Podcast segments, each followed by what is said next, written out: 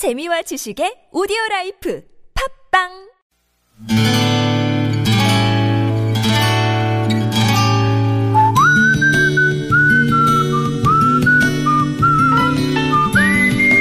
여러분 기억 속에서 여전히 반짝거리는 한 사람. 그 사람과의 추억을 떠올려 보는 시간. 당신이라는 참 좋은 사람. 오늘은 경기도 수원시 권선구 호매실로에 사시는 백창선 씨의 참 좋은 사람을 만나봅니다.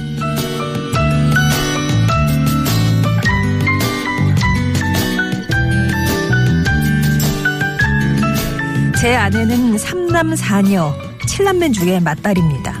그 덕에 저는 결혼과 동시에 맞사위로서의 책임감을 떠안게 됐죠.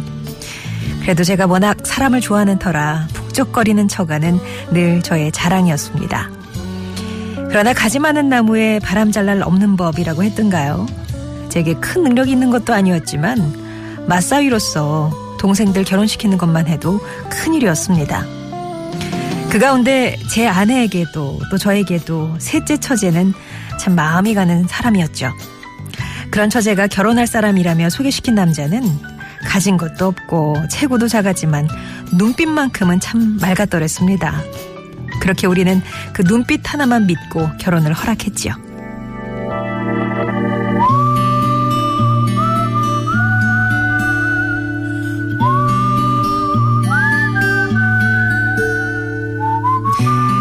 그러나 사람 좋은 셋째 동서는 늘 가족이나 아내보다 남을 더 생각하는 것 같았고 그게 참 못마땅했었습니다. 그런 셋째 동서네가 힘겹게 이어오던 서울 생활을 청산하고 6년 전쯤 수원으로 이사와 치킨집을 시작했습니다.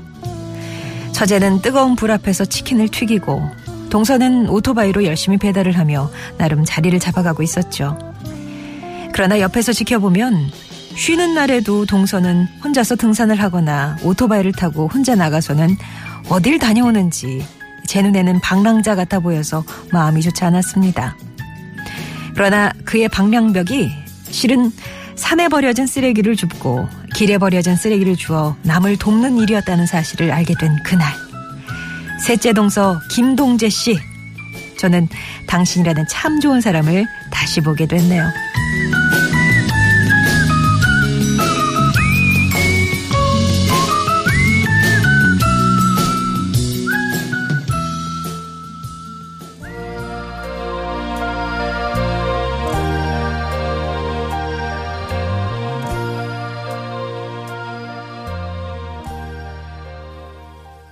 들으신 노래는 수아진의 파초였고요. 오늘 당신이라는 참 좋은 사람은 경기도 수원시 권선구 호메실로에 사시는 백창선 씨의 사연이었습니다. 셋째 동서, 칠남매의 맞사위시고 오늘 주인공은 셋째 동서셨고요. 이 셋째 내가 백창선 씨가 사시는 수원 가까이 이사를 온 후로는 자주 이렇게 들여다보곤 하셨는데 치킨집 쉬는 날에는 혼자 어디를 이렇게 가는데 등산을 가는 것 같기도 하고 어떤 날은 오토바이를 타고 나가서 안 들어온다고 하고 참 가정은 소홀히 하고 밖으로만 도네 답답해 하셨답니다.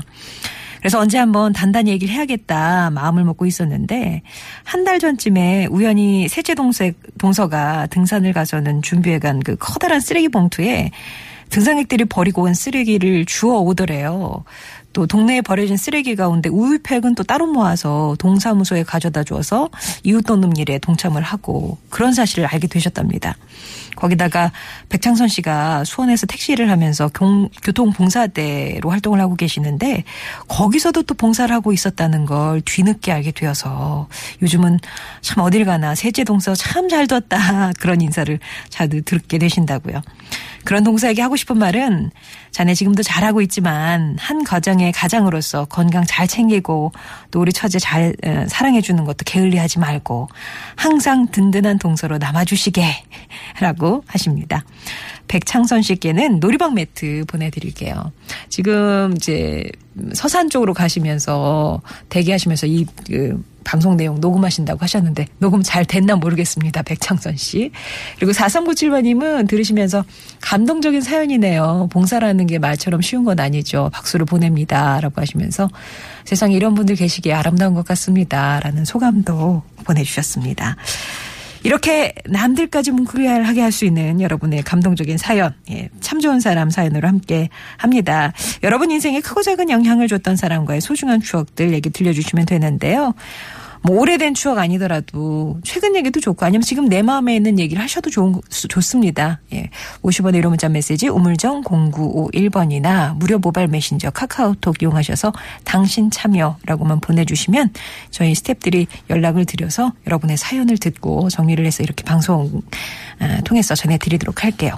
그리고 나는 내 목소리가 좋다. 내 목소리를 하란다 하시는 분들은 음성편지라고 써주시면 됩니다. 그럼 금요일에 저희가 2주 음성편지라고 여러분 목소리 배달해드리고 있으니까 그 시간에 여러분 목소리 또 방송이 될 수 있도록 도와드리겠습니다. 역시 50원의 1호 문자 메시지 우물정 0951번 무료 모바일 메신저 카카오톡 TBS 앱 통해서 당신 참여나 음성편지나 이렇게 네 글자만 보내주시면 되겠습니다.